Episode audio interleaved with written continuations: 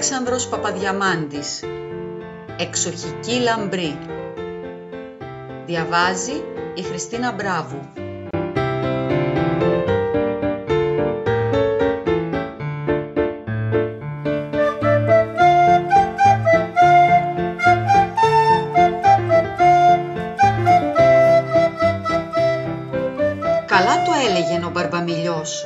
ότι το έτος εκείνο εκινδύνευον να μείνουν οι άνθρωποι οι χριστιανοί, οι ξομερίτες, την ημέραν του Πάσχα αλειτούργητοι. Και ουδέποτε πρόορησης έφτασε τόσο εγγύς να πληρωθεί όσον αυτή. Διότι δίσε κινδύνευσε να επαληθεύσει αλλά ευτυχώς ο Θεός έδωκεν καλήν φώτιση εις τους αρμοδίους και οι πτωχοί χωρικοί, οι γεωργοποιημένες του μέρους εκείνου, ηξιώθησαν και αυτοί να ακούσωση των καλών λόγων και να φάγωση και αυτοί το κόκκινο αυγό. Όλα αυτά, διότι το μεν ταχύπλουν, αυτό το προκομμένον πλοίον, το οποίον εκτελεί δήθεν την συγκοινωνία μεταξύ των ατυχών νήσων και της απέναντι αξένου ακτής, σχεδόν τακτικός δις του έτους, ήτι κατά τας δύο αλλαξοκαιριές, το φθινόπορον και το έαρ, βυθίζεται και συνήθως χάνεται άφτανδρον.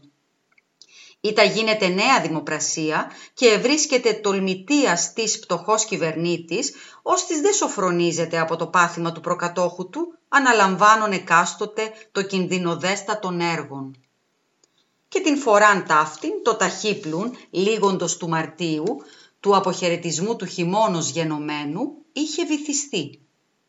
Ο δε Παπαβαγγέλης, ο εφημέριος άμα και ηγούμενος και μόνος αδελφός του μονιδρίου του Αγίου Αθανασίου, έχουν κατεύνιαν του επισκόπου και το αξίωμα του εξάρχου και πνευματικού των απέναντι χωρίων και τη γέρον ήδη, έπλεε τετράκης του έτους ή τη κατά πάσαν τεσσαρακοστήν, εις τα σαντικρή εκτινωμένα σακτάς, όπως εξομολογήσει και καταρτήσει πνευματικός τους δυστυχείς εκείνους δουλοπαρίκους, τους κουκουβίνους ή κουκοσκιάχτες, όπως τους ονόμαζον, σπέβδον κατά την μεγάλην τεσσαρακοστή να επιστρέψει εγκαίρωση στην μονή του, όπως εορτάσει το Πάσχα. Αλλά κατ' εκείνο το έτος, το ταχύπλουν είχε βυθιστεί ως είπομεν. Η συγκοινωνία εκόπη επίτινας ημέρας, και ούτως ο Παπαβαγγέλης έμεινε απουσίως συναγκασμένος να εορτάσει το Πάσχα πέραν της πολυκυμάντου και βορειοπλήκτου θαλάσσης. Το δε μικρόν ποιμνιών του, οι γείτονες του Αγίου Αθανασίου, οι χωρικοί των καλυβιών, εκινδύνευον να μείνωση αλειτούργητη την έσυπον γνώμην να παραλάβωση τας γυναίκας και τα τέκνατον και να κατέλθωσιν εις την πολύχνην όπως ακούσωση την Ανάστασιν και λειτουργηθώσει.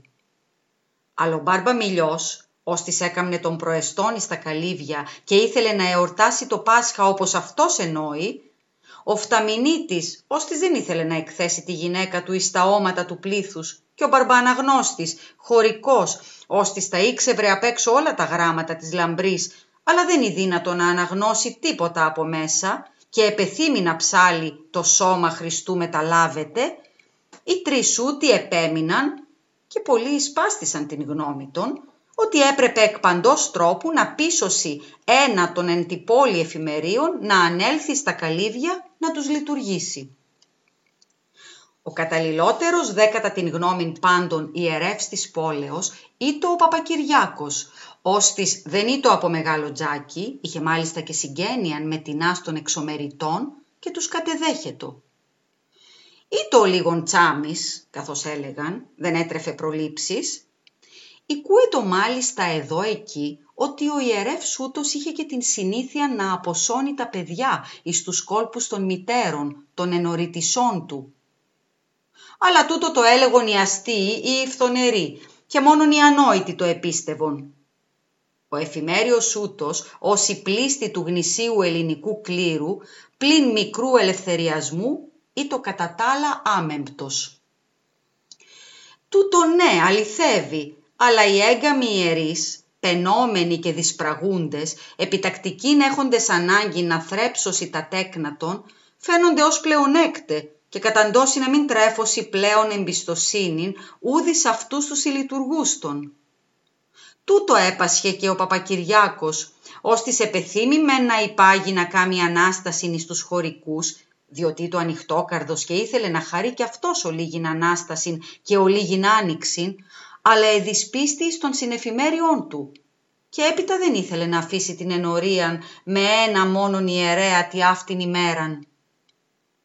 Αλλά αυτός ο Παπαθεοδωρής, ο Σφοντήλας, ο συνεφημέριος του, τον παρεκκίνησε να υπάγει.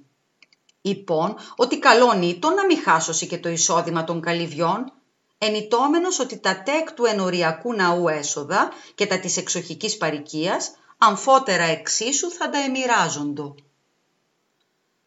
Τούτο δεν έπεισε τον Παπακυριάκον, το ενέπνευσε μάλιστα πλείονας υποψίας. Αλλά ότε ρώτησε την γνώμη του συλλειτουργού του ή του ήδη κατά τα εννέα δέκατα αποφασισμένος να υπάγει. Έπειτα υπεχρέωσε τον ιόν του Ζάχων, μορφάζοντα και μεμψημυρούντα, να παραμείνει εν το ενοριακό ναό, κατάσκοπος εις το ιερόν βήμα, να παραλάβει το μερίδιο των προσφορών και συλλειτουργικών και μόνον μετά την απόλυση της λειτουργίας, ότε θα ανέτελεν ήδη η μέρα, να ανέλθει στα καλύβια παρά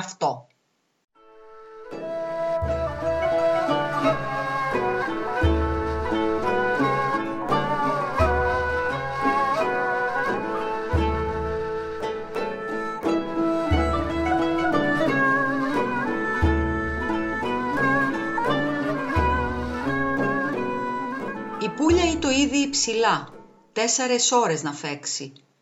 Και ο Μπαρμπαναγνώστης, αφού εξύπνησε τον ιερέα κατασκευάσας πρόχειρων σήμαντρων, εξτερεού ξύλου καριάς και πλήκτρων, περιήρχε το τα καλύβια θορυβοδός κρούων, όπως εξεγείρει τους χωρικούς. Εισήλθον εις το μικρόν εξοκλήσιον του Άι Δημητρίου. Εις μετά τον άλλον προσήρχοντο οι χωρικοί, με τα σχορικάστον και με τα καλάτων ενδύματα ο ιερεύς έβαλεν ευλογητών.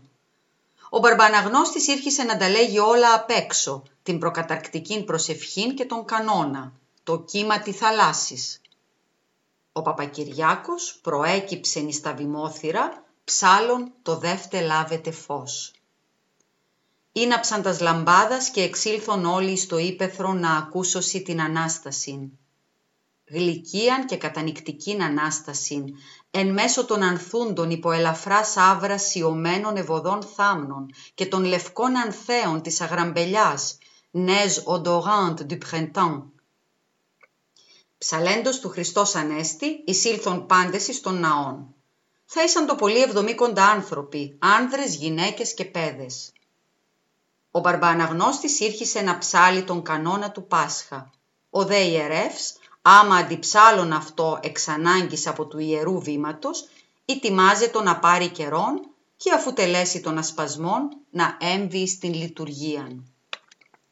Αλλά την στιγμή εκείνη εισήλθεν ή μάλλον εισόρμησεν εις τον αΐδιον, ακολουθούμενος από δύο άλλων ομιλίκων του, δωδεκαετής περίπου πες, υψηλός προς την ηλικία του, ασθμένον και ενεξάψη ή το ο Ζάχος, ο ιός του Παπακυριάκου.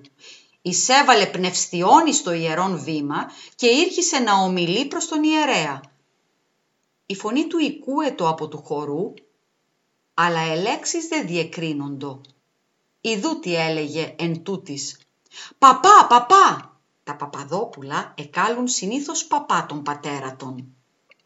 «Παπά, παπά, ο Παπασφοντήλης, απ' την οξόπορτα τις λειτουργίες, απ' το Άι Βήμα, η πεθερά του και η παπαδιά κουβαλούν απ' την οξόπορτα τις λειτουργίες. Τους είδα, απ' την οξόπορτα τις λειτουργίες και απ' το Άι Βήμα, και η πεθερά του και η παπαδιά». Μόνος ο Παπακυριάκος ήταν ικανός να βγάλει νόημα από τα συνάρτητα ταύτα ασθματικά του ιού του. Ιδούδε πώς εξήγησε τα λεγόμενα. Ο Παπαθοδωρής ο Σφοντήλης, ο σύντροφός του στην ενορία, έκλειπτε τας προσφοράς μεταβιβάζων αυτάς δια της εξωθήρας του Ιερού Βήματος, ισχύρας της συζύγου και της πενθεράς του. Ίσως το πράγμα δεν θα ήταν τόσο αληθές όσο ο Ζάχος ήθελε να το παραστήσει. Διότι ούτως αγαπώνος όλοι οι νέοι την εξοχήν και την διασκέδαση, με τα δυσκολίας είχεν υπακούσει στο πατρικόν κέλευσμα, όπως μείνει στην πόλην και αφορμήν θα εζήτη για να το στρίψει και μεταβίνεις νυχτερινήν εκδρομήν στα καλύβια, αφού μάλιστα ευκόλως έβρισκε συνοδοιπόρους ο Μίλικας. Αλλά ο Παπακυριάκος δεν εσυλλογίστη τίποτε. Εξήφθη αμέσως, ηγανάκτησε, δεν εκρατήθη.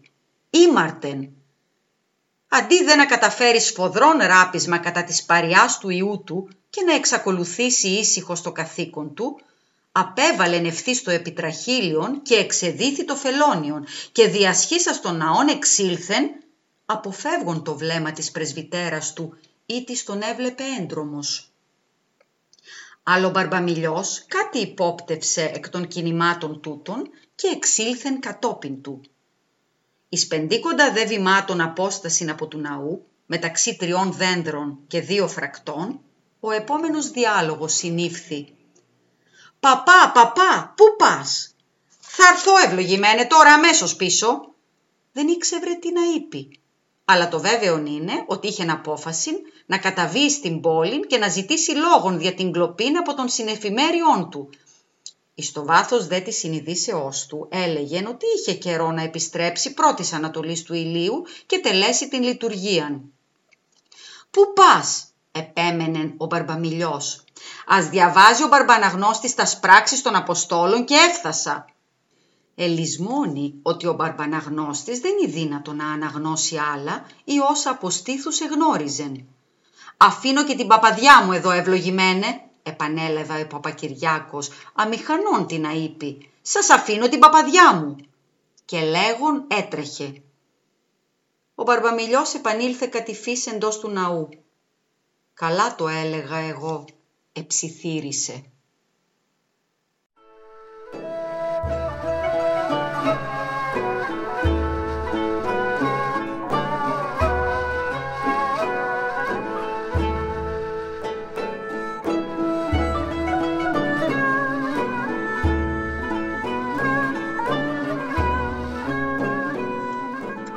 Μεγίστη απορία επεκράτη εν το παρεκκλησίο. Οι χωρικοί κοίταζον ερωτηματικός αλλήλους. Ψιθυρισμοί οικούοντο. Ε γυναίκες ηρώτων την παπαδιά να είπε αυτές τι τρέχει. Αλλά αυτή το ή ο λιγότερον πάντων των άλλων γνωρίζουσα. Εν τούτης ο ιερεύς έτρεχεν, έτρεχεν. Ο ψυχρός αήρε δρόσης εν ο λίγον το μέτωπόν του.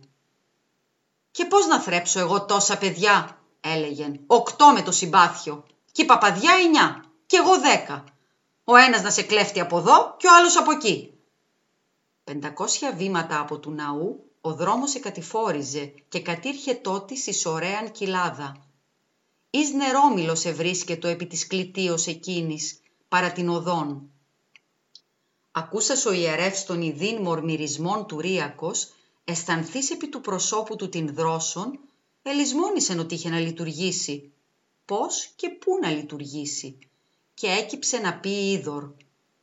Αλλά το χείλος του δεν είχε βραχεί ακόμη και έφνησεν θυμήθη, ανένυψεν. «Εγώ έχω να λειτουργήσω», είπε, «και πίνω νερό». Και δεν έπιε. Τότε ήλθεν εις αίσθηση. «Τι κάμνω εγώ», είπε, «πού πάω» και ποιήσα στο σημείο του σταυρού «Ήμαρτον, Κύριε», είπεν, «ήμαρτον, μη με συνεριστείς». Επανέλαβε δε, «Εάν εκείνος έκλεψε, ο Θεός σας τον συγχωρήσει, και εκείνον και εμέ. Εγώ πρέπει να κάνω το χρέος μου». Ιστάνθη δάκρυ βρέχον την παριάν του. «Ω Κύριε», είπεν ολοψύχος, «ήμαρτον, ήμαρτον, σύ παρεδόθης δια τα σαμαρτία μας και εμείς σε σταυρώνομεν κάθε μέρα» και εστράφει προς τον ανήφορον, σπέβδον να επανέλθει στο παρεκκλήσιον όπως λειτουργήσει. «Και ήθελα να πιω και νερό», είπε. «Δεν είμαι άξιος να λειτουργήσω». «Αλλά πώς να κάμω» «Δεν πρέπει να μεταλάβω. Θα λειτουργήσω χωρίς μετάληψη. Δεν είμαι άξιος». «Δεύτε του κενού της αμπέλου γεννήματος. Εγώ άξιος δεν είμαι». Και επέστρεψεν εις τον ναόν όπου μεταγαλιάσει ο συγχωρική των είδων. ετέλεσε την Ιεράν Μυσταγωγίαν και μετέδοκεν εις τους πιστούς, φροντίσας να καταλύσει διαστόματος αυτών όλων το Άγιον Ποτήριον. Αυτός δεν εκοινώνησεν, επιφυλατώμενος να το είπε εις των πνευματικών και πρόθυμος να δεχθεί τον κανόνα.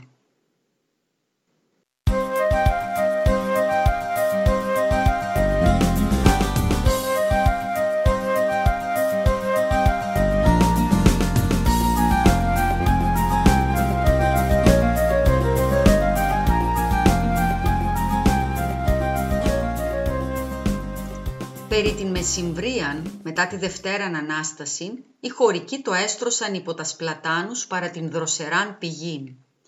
Ως τάπητας είχον την χλώην και τα χαμολούλουδα, ως τράπεζαν, πτέριδας και κλάδους χίνων. Η δροσερά άβρα εκείνη με τα θρού τους κλώνας των δένδρων και ο Εφταμινίτης με τη λύραν του αντέδιδε φθόγκους λιγυρούς.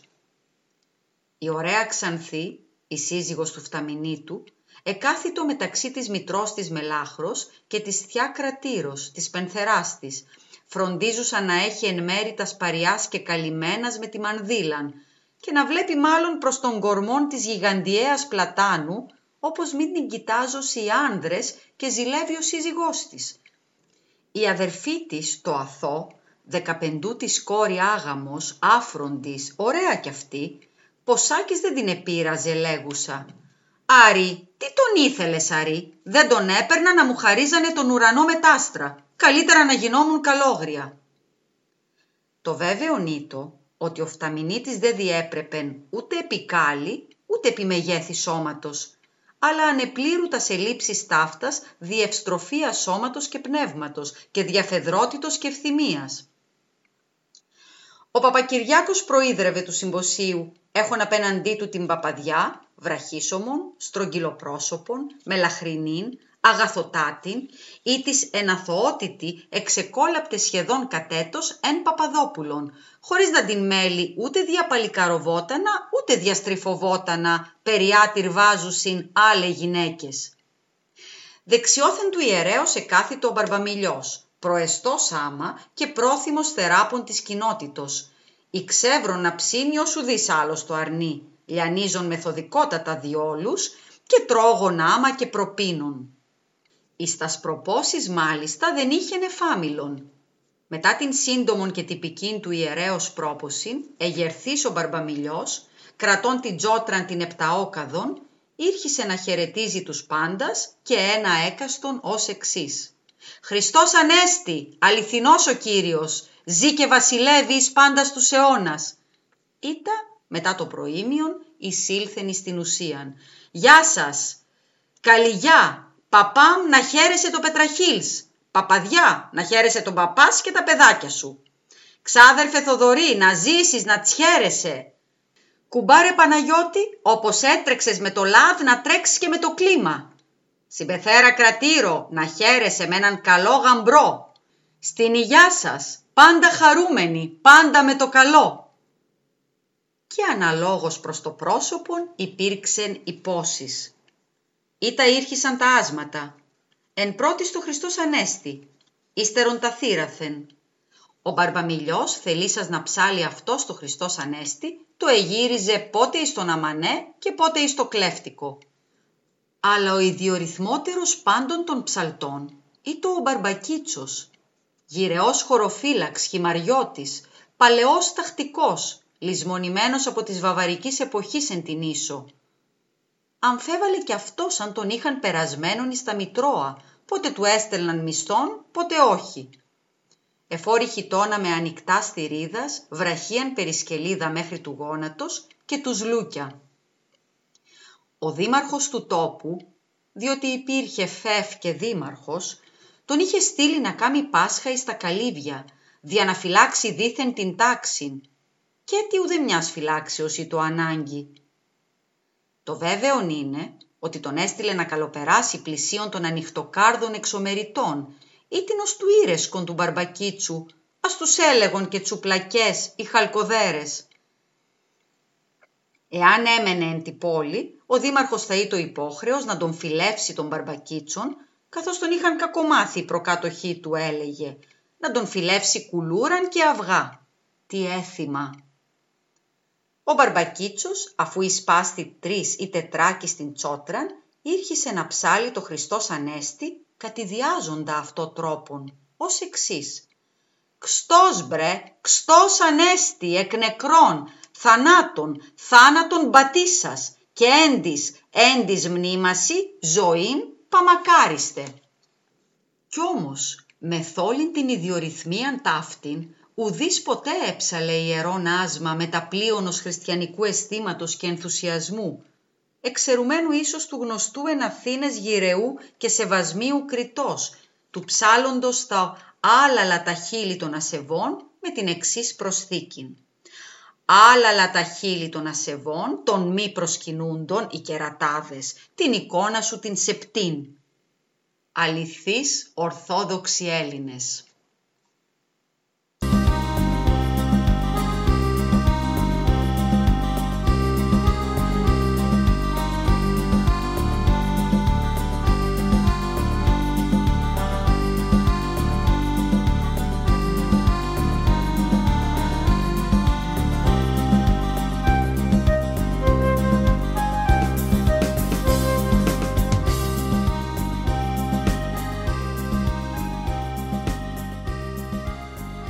Περί την δίλην είχε να αρχίσει ο χορός, χορός κλέφτικος, διότι οι γυναίκες επεφυλάτοντο δια την Δευτέραν και την Τρίτην, όπως χορεύσωση των σιρτών και την καμάρα.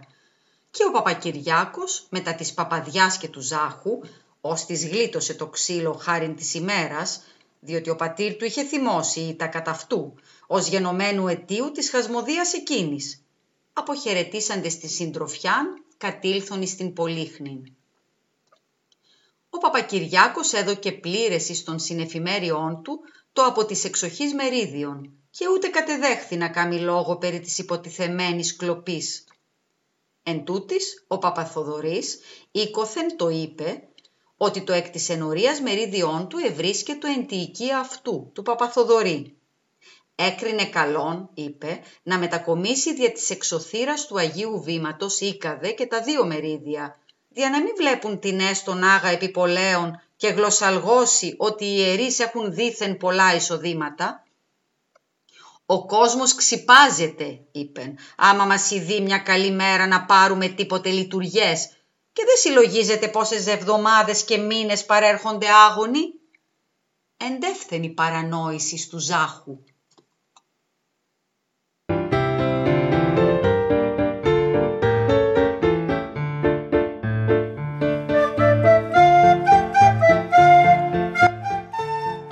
Του Αλέξανδρου Παπαδιαμάντη «Εξοχική λαμπρή» διάβασε η Χριστίνα Μπράβου. Ακούστηκαν αποσπάσματα από τα εξής μουσικά κομμάτια. Τα κάλαντα της Άνοιξης, Χριστός Ανέστη μάτια μου, Γεια σου Κύριε Μενεξέ σε σύνθεση Δημήτρη Λάιου.